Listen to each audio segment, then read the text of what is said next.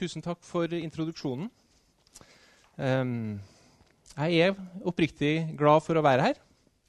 Uh, og um, samtidig så må jeg være ærlig og si at uh, det er også en kamp. um, uh, og det har med temaet å gjøre. Og det har litt med min, hvor jeg er i livet akkurat nå å gjøre. Uh, og at på sett og vis så er de veva sammen. Um, så det kan hende at dere også kommer til å se mine tårer. Og også få et lite innblikk i mine kamper, i alle fall som et bakteppe. Um, det er et dypt eksistensielt tema. Lidelsesfellesskapet med Kristus. Og Dere kommer ikke til å få en blendende eksegese av andre korinterbrev av meg. Dere får ikke en formfullendt bibeltime. Dere får noen blikk inn i noe som jeg tror er helt vesentlig og essensielt for oss som kirke i dag, og også som vestlig kirke i dag.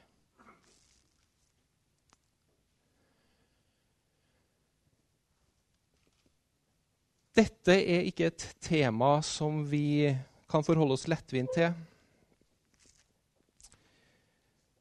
Lidelsesfellesskapet med Kristus. Jeg tenker Det er en av de dypeste mysterier i livet med Gud. Egentlig noe av det aller mest fundamentale i vår tro, men som samtidig er underkjent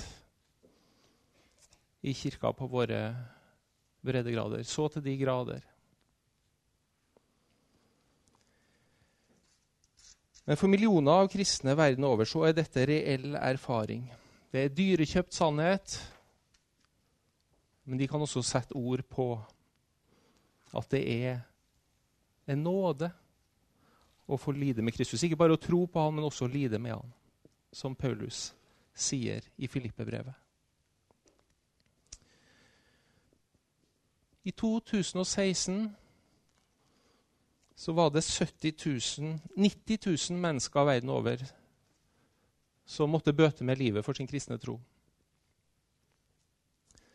70 000 sitter akkurat nå i konsentrasjonsleirer verden over for sin kristne tro. Hvem er jeg til å si noe om dette her? Samtidig kan ikke vi krype ut av vårt skinn. Og vi har våre kors, våre lidelseserfaringer.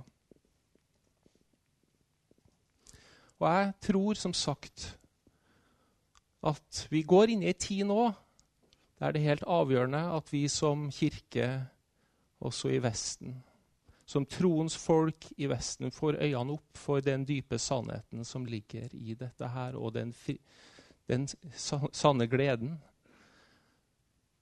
og den rikdommen som ligger i dette her. Og at nåden er gratis, men at den også er uhyre kostbar, som Bonhoeffer sa det i sin tid.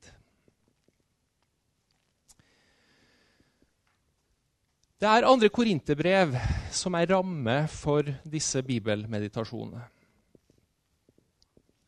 Og jeg har tenkt å legge det opp slik at uh, jeg skal ta Jeg skal innom tre kapittel i løpet av disse tre morgenene. jeg begynner med kapittel 1, starten av brevet i dag. Så skal vi bevege oss videre til kapittel 4 i, i morgen der Paulus snakker om skatten i leirkaret. Og så, på fredag, så går vi til denne velkjente teksten i kapittel 12, der Paulus snakker om tornen i kjødet. Denne Satans engel som slår han. Eh, og der han forteller disse ordene som, som, Herren ga han. Min nåde er nok for deg, for kraften fullendes i svakhet. Men vi begynner i dag med det første kapittel. Og la oss begynne å lese fra vers 3. 2. Korinterbrev 1, vers 3 til 11. Jeg håper dere forstår min norsk. Går det greit? Um, og jeg leser også fra en norsk oversettelse, men dere kan jo lese fra deres danske. Lovet være Gud, vår Herre Jesu Kristi Far, den Far som er rik på barmhjertighet, vår Gud som gir all trøst. Han trøster oss i all vår nød, så vi skal kunne trøste dem som er i nød, med den trøst vi selv får av Gud. For om vi har rikelig del i Kristi lidelser, får vi ved Kristus også rikelig trøst. Lider vi nød, er det for at dere skal få trøst og frelse. Blir vi trøstet, er det for at dere skal få den trøst som gjør at dere holder ut i samme lidelser som vi må tåle. Vårt håp for dere står fast, for vi vet at slik dere har del i lidelsen, har dere også del i trøsten. Vi vil at dere skal vite, søsken, om den nød vi led i Asia. Det var mye mer enn vi kunne, berge, enn vi kunne bære. Vi så ingen utvei til å berge livet, men regnet oss alt som dødsdømte. For vi skulle ikke stole på oss selv, men på Gud som oppreiser de døde. Han reddet oss fra den visse død, og han skal gjøre det igjen. Til ham har vi satt vårt håp, og han skal redde oss på ny. Også dere må hjelpe til ved å be for oss, når mange ber, vil takken for den nådige hjelp vi får, stige opp fra manges munn.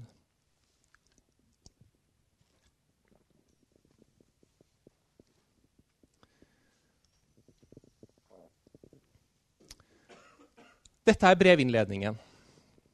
Brevåpningen etter den vanlige standard eh, tiltalen. Så det, begynner Paulus som vanlig med en takksigelse eller en lovprisning. Men det er litt annerledes enn vanlig. For vanligvis i sine brevåpninger så takker jo og ber Paulus for menighetens åndelige framgang. Men ikke så her. Han takker trøstens Gud, barmhjertighetens Gud, som har gitt han trøst, som har trøsta han i lidelsen.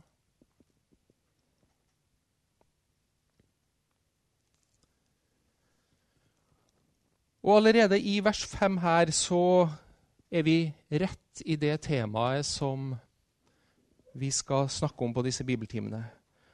For om vi har rikelig del i Kristi lidelser, får vi ved Kristus også rikelig trøst. Det er på mange måter et av hovedtemaene i 2. Korinterbrev. Hvordan Gud trøster gjennom lidelses Gjennom den lidelsen Paulus opplever som apostel.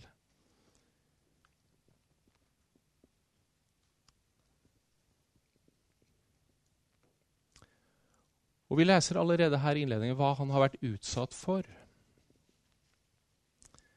Han forteller, sin, forteller korinterne om hva han har vært igjennom i Asia. I Efesos antagelig.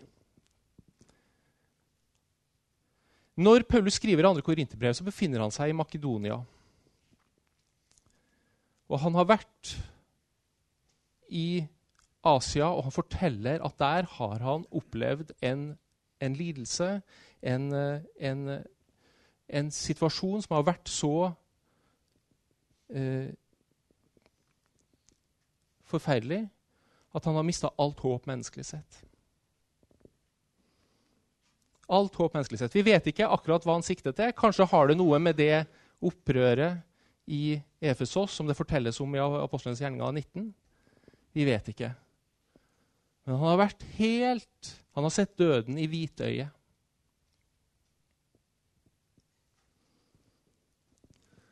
Og også ellers i, utover i andre korinterbrev så møter vi den lidende Paulus igjen og igjen. Andre korinterbrev er jo på mange måter et av de mest personlige av Paulus sine brev. Kanskje det mest personlige. Samtidig så er det også litt frustrerende brev, eh, fordi det er litt vanskelig å rekonstruere situasjonen bak.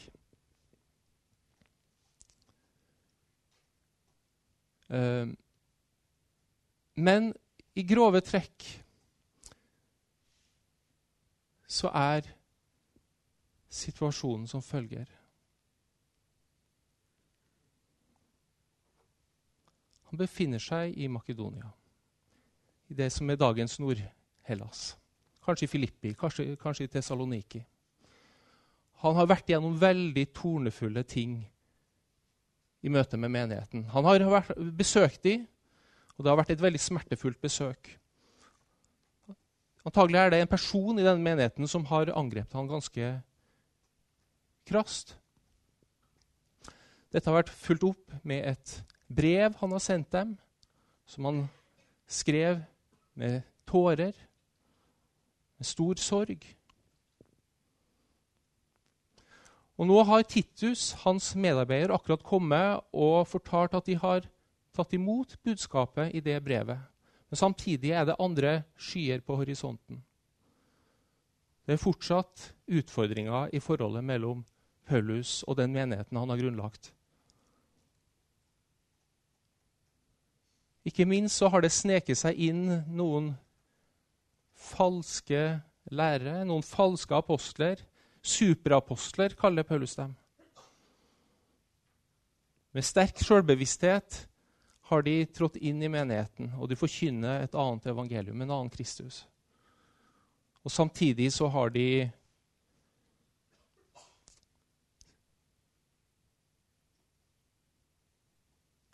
sådd mistenksomhet mot Paulus inn blant korinterne.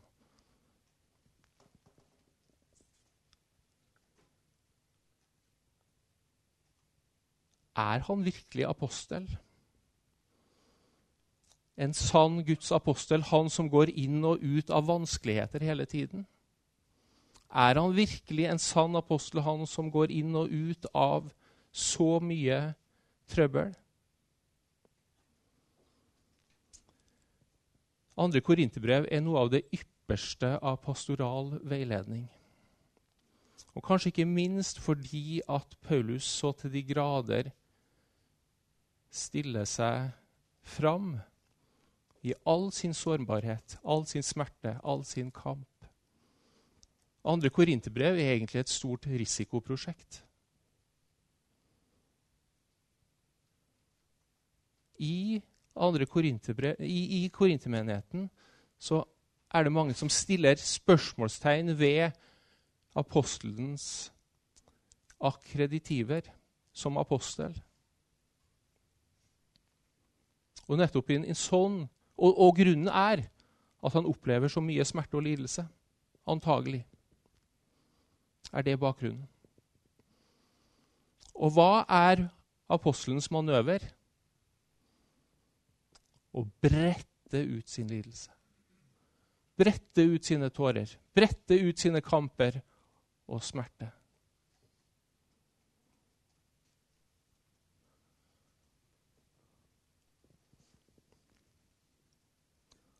Og hvorfor gjør han det?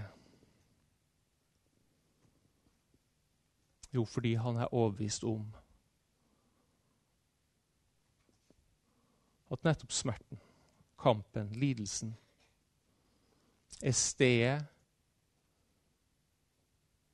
hvor Gud åpenbarer sin kraft. Det er landingsplassen for Guds nåde. Det er Guds vilje. med ham som apostel, for gjennom lidelsen så manifesterer oppstandelseskraften seg. Dette er en hovedtråd i 2. Korinterbrev. Og i alle de tre tekstene vi skal gjennom disse dagene, så er dette noe vi skal komme inn på fra litt ulike synsvinkler. Den svake apostel, ja. Men også en som bærer med seg en formidabel styrke. Oppstandelseskraften. Det er ikke hans styrke, men det er Guds styrke som kommer i den dypeste smerte, lidelse, ydmykelse.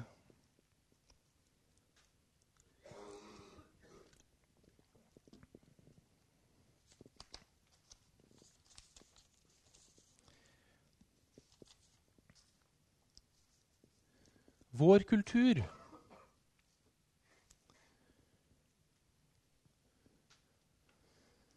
preges vel mest av alt av flukten fra lidelsen.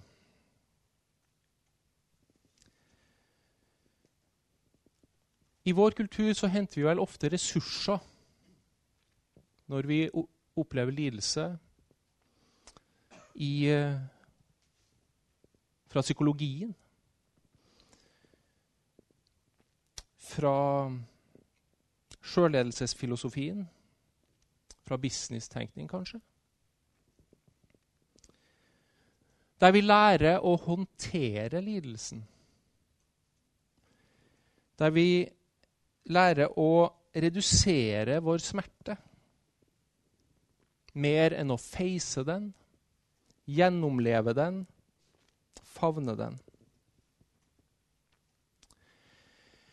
Den amerikanske pastoren, teologen og apologeten Tim Keller skriver et sted at det moderne vestlige mennesket ser på lidelse omtrent som det ser på et kraftig uvær.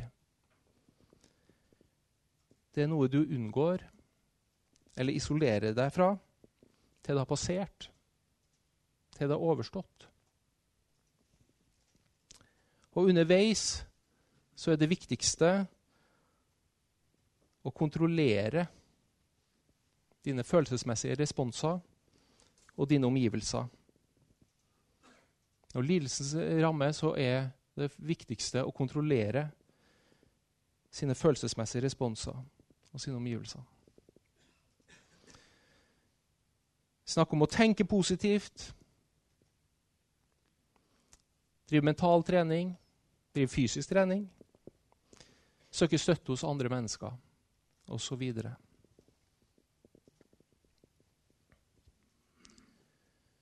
Det er et ganske annet perspektiv vi møter hos Paulus.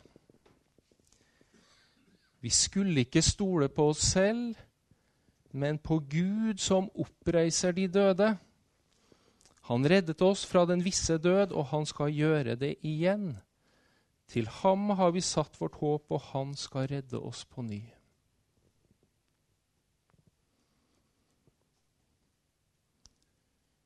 Paulus er fundamentalt gudhenvendt og gudsorientert i møte med lidelsen. Og det er jo nettopp fordi han forstår lidelsen som lidelsesfellesskap med Kristus.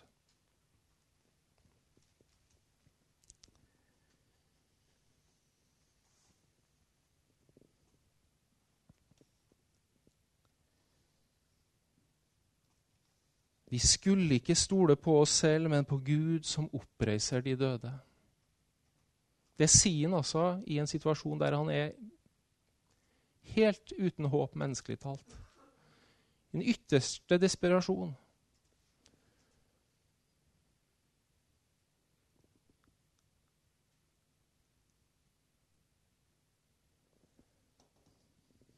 Kontroll.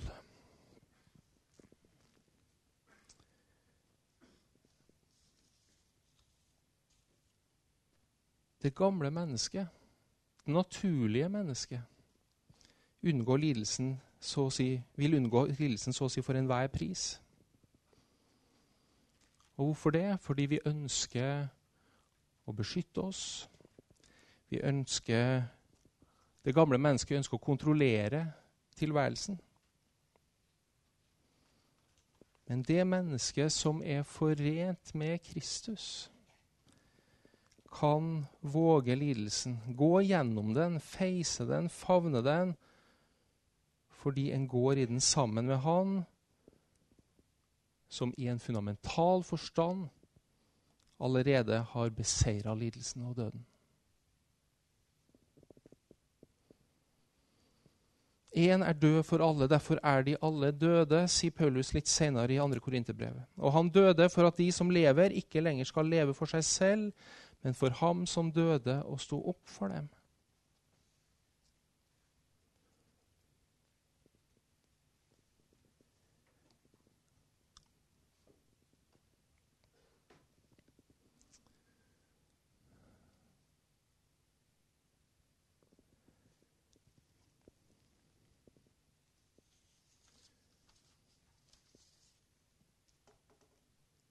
Paulus driver ikke introspeksjon i møte med lidelsen, slik vi lett gjør.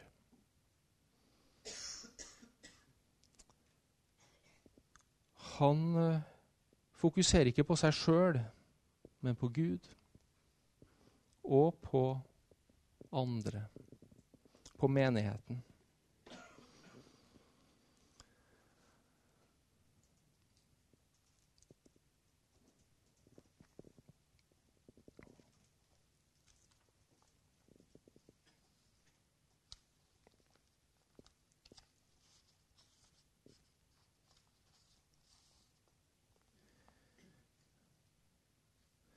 Fellesskap med Kristus i lidelsen. For om vi har rikelig del i Kristi lidelser, får vi ved Kristus også rikelig trøst.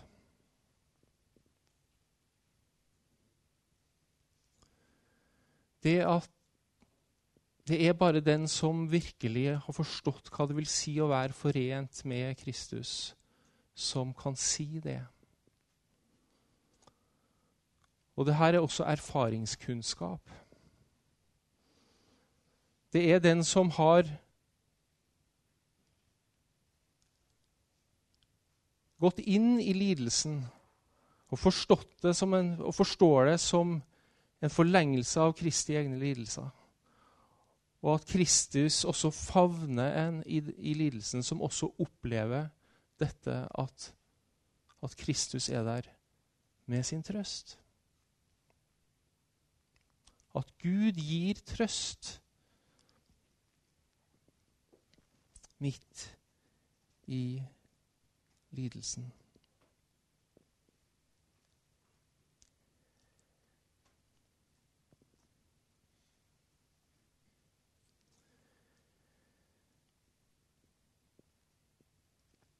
Jeg var inne på dette med sammenhengen mellom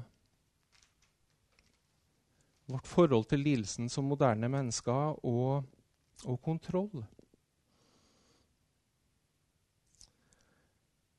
Er det sånn at vår flukt fra lidelsen egentlig er en, en flukt fra virkeligheten? Fra den dypeste sannheten? At vår aversjon mot lidelsen er det dypeste uttrykk for at vi ønsker å kontrollere vår tilværelse?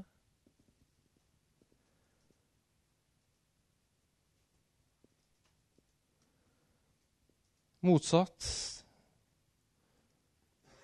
kan spørre er det å se lidelsen som en, eh, en forlengelse av Kristi lidelse veien til den virkelige overgivelsen.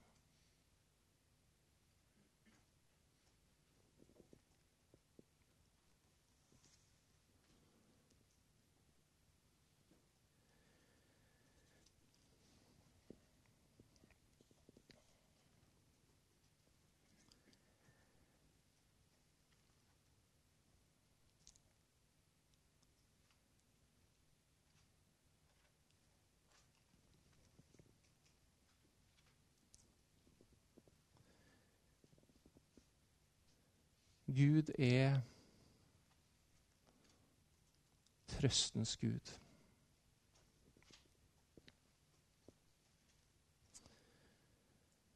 Han trøster oss i all vår nød, så vi skal kunne trøste dem som er i nød, med den trøst vi selv får av Gud.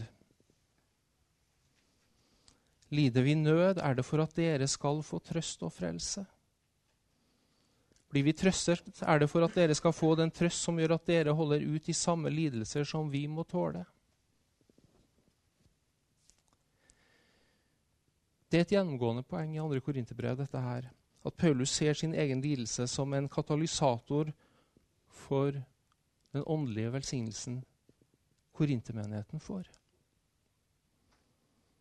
Hans lidelse er på, myst, på en mystisk måte også bli en, en, en, en mulighet for at Kristi kraft kan manifestere seg hos dem.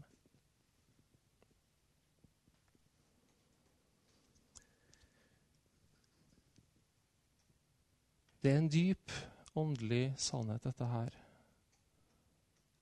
At den trøst som vi får hos Gud når vi i lydighet mot Han lider, at den blir til velsignelse for andre.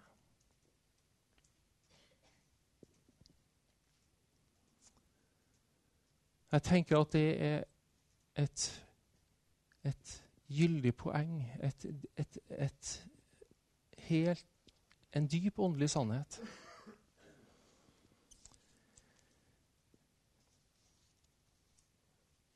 Søren Kjerkegaard sier et sted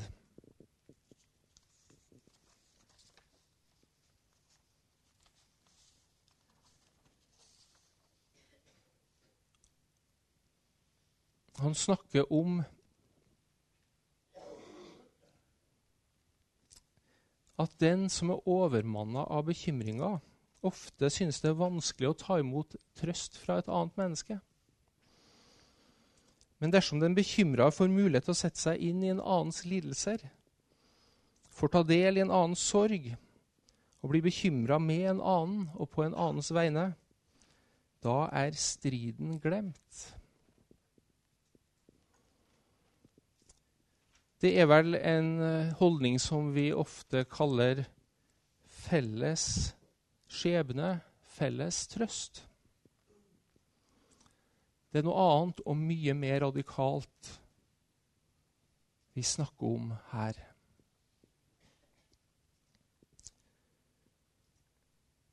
Det er en åndelig lov i Guds rike at den som er forma i lidelsens og kjærlighetens smeltedigel, og som har erfart Guds trøst gjennom lidelsen, kan bli til ufattelig stor hjelp for andre.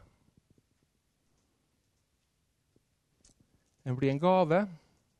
Jeg skulle nesten ville våge å si et kjærlighetens sakrament. Det er den som en er satt til å tjene. Hvordan kan vi være Kristi munn og hender? i en lidende verden om ikke vi sjøl har kjent lidelsen på kroppen.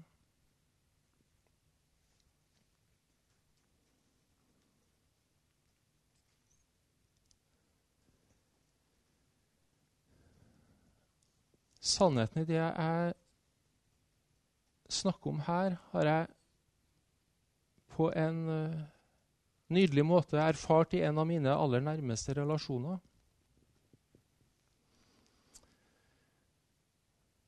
Jeg har ei søster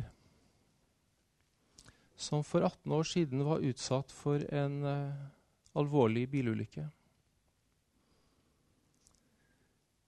Hun var på vei til å hente sitt fosterbarn sammen med familien.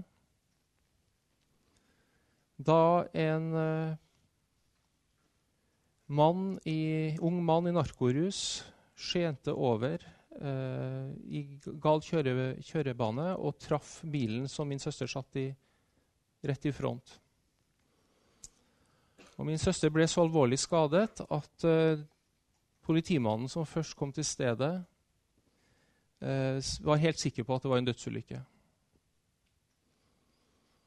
Og i tre-fire dager så visste vi ikke hvor, hvordan det ville ende, vi familien rundt. Men uh, ved et Guds under så, så ble hun seg selv igjen.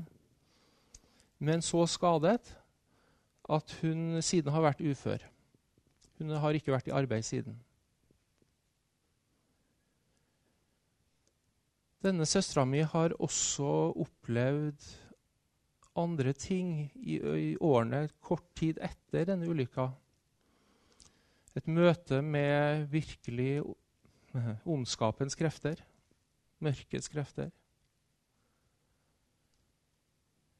Som eh, Jeg tenker disse to tingene samla kunne vært nok til å ta knekken på.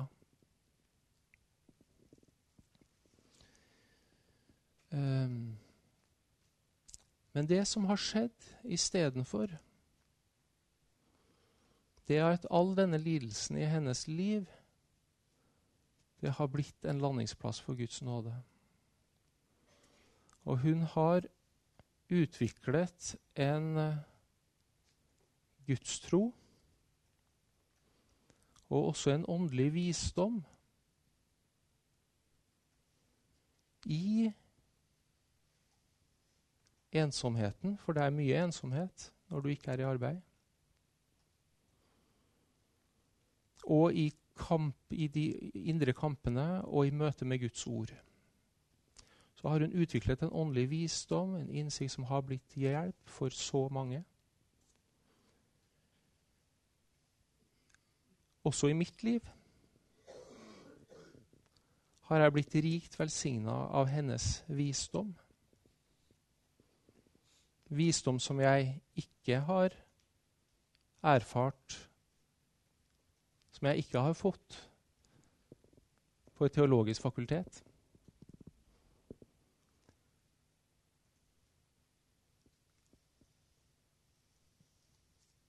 Og en visdom som det også ligger en dyp, dyp trøst i. Fordi den taler sant om lidelsen, om det onde, om menneskelig svakhet og sårbarhet. Men også midt i det hele en fundamental overbevisning om at Gud er god, at han har overvunnet dødskreftene.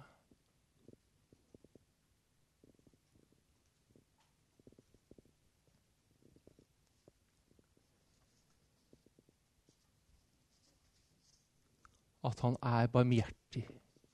At han er barmhjertighetens og trøstens Gud, som Paulus lovpriser ham som. Jeg tror egentlig ikke vi virkelig kan forstå Guds barmhjertighet og godhet før vi virkelig har gått igjennom lidelsen og smerten. Og gått lidelsen og smertens vei. Og skal vi være brød for verden, som kirke,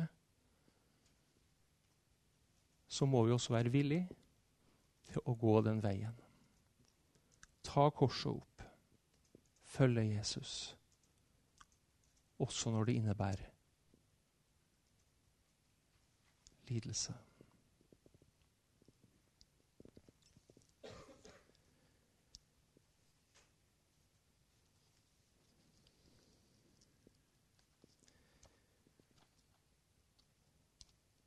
Jeg sier dette fordi at det er noe som ligger meg tungt på hjertet om dagen. Og jeg kommer til å komme tilbake til det kanskje særlig den siste bibeltimen.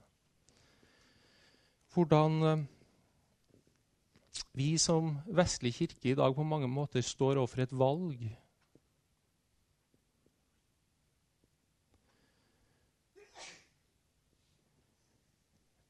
Um,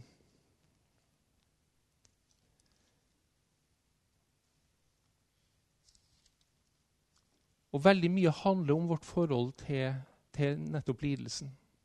Søker vi den Gud som bare vil ta oss ut av lidelsen, den terapeutiske Gud, den som vil at den, den som gjør det godt for meg? Eller vil vi følge Han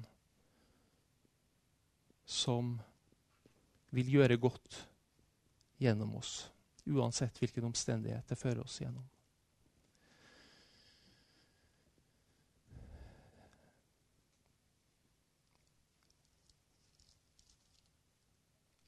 Jeg har vært ganske opptatt av sendebrevene i Johannes' åpenbaring i den senere tid. Og det slår meg at det er to av sendebrevsmenighetene i Johannes' åpenbaring som er slående kontraster til hverandre. Og det er Sardes-menigheten, og det er Laodikea-menigheten.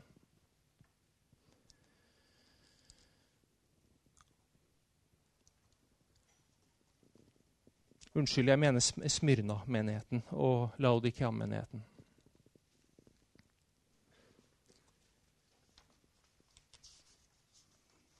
Smyrna-menigheten i Johannes' åpenbaring kapittel 2. I Johannes' åpenbaring kapittel 2. Til Smyrna så sier engelen så, så, så sier Herren til engelen for menigheten i Smyrna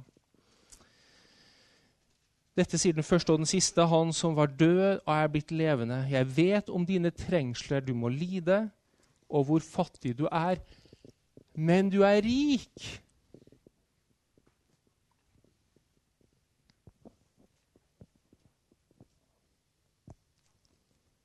Smyrna-menigheten får udelt positivt skussmål av Herren.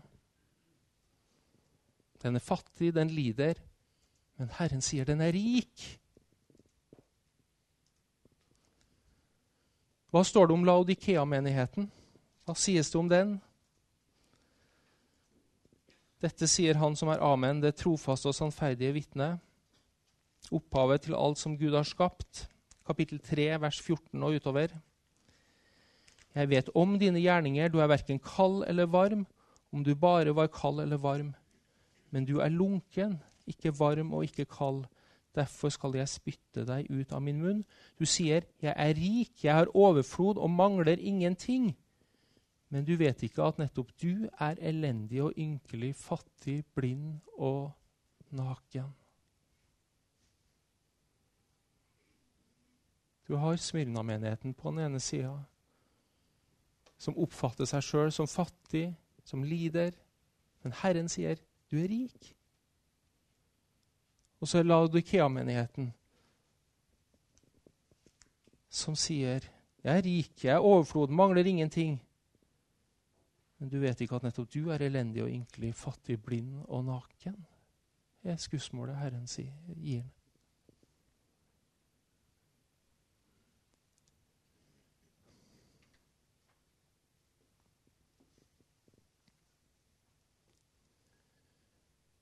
Vi går inn i tida også i Vestens kirke. Det er jeg helt overbevist om. Der vi må være i større grad villige til å betale en pris for vår tro og for å stå opp for sannheten.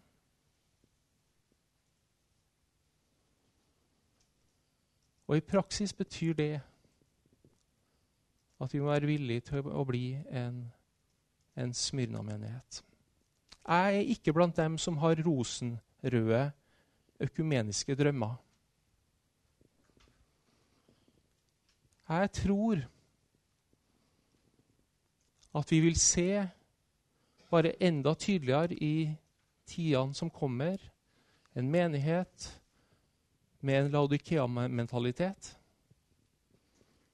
Men vi vil også se at Herren reiser opp en menighet med en Smyrna-mentalitet. Og det er det han kaller oss til.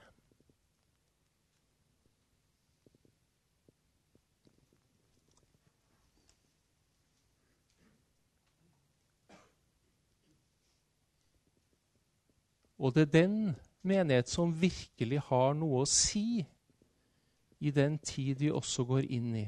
For jeg tror at Tegnene er tydelige nok. At vi går inn i en tid som kan bli utfordrende på mange måter. En, eh, en krisetid også for vår sivilisasjon. Det kan vi ikke se bort fra. Og hvilken menighet er det som har noe å si? Som kan være brød for verden? Som kan gi seg hen?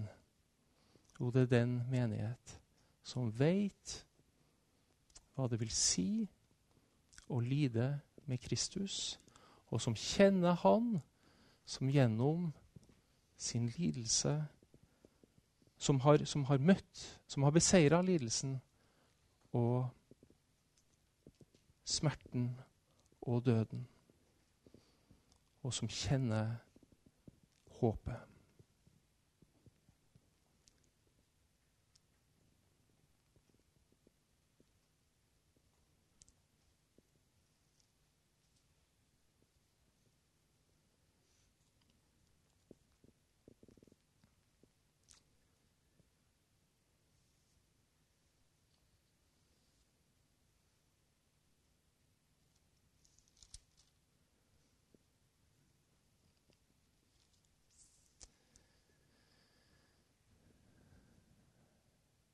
La oss bare være i, i stillhet.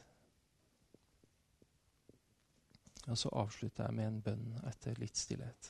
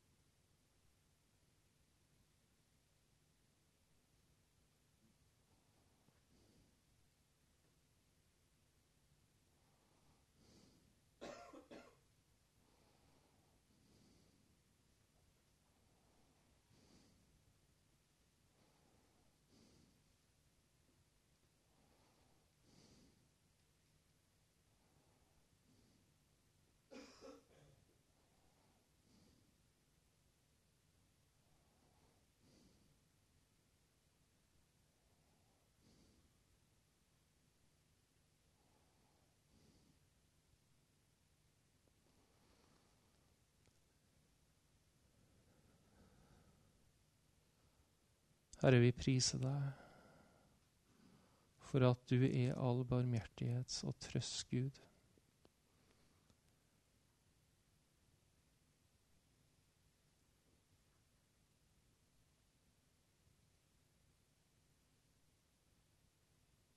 Takk for at du lar oss aldri oppleve smerten og lidelsen uten at du er der. Og går deg sammen med oss og deler dem. Og jeg ber Herre også om at du skal la oss få øynene opp for disse dagene, enda mer dette at du identifiserer deg med vår lidelse. At vår lidelse på et dypt plan også er din. Jeg ber oss om at vi skal få erfare noe av den trøst.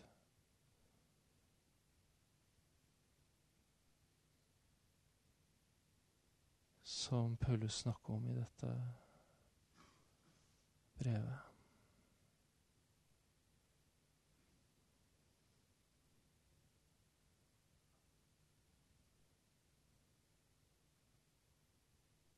I Jesu navn.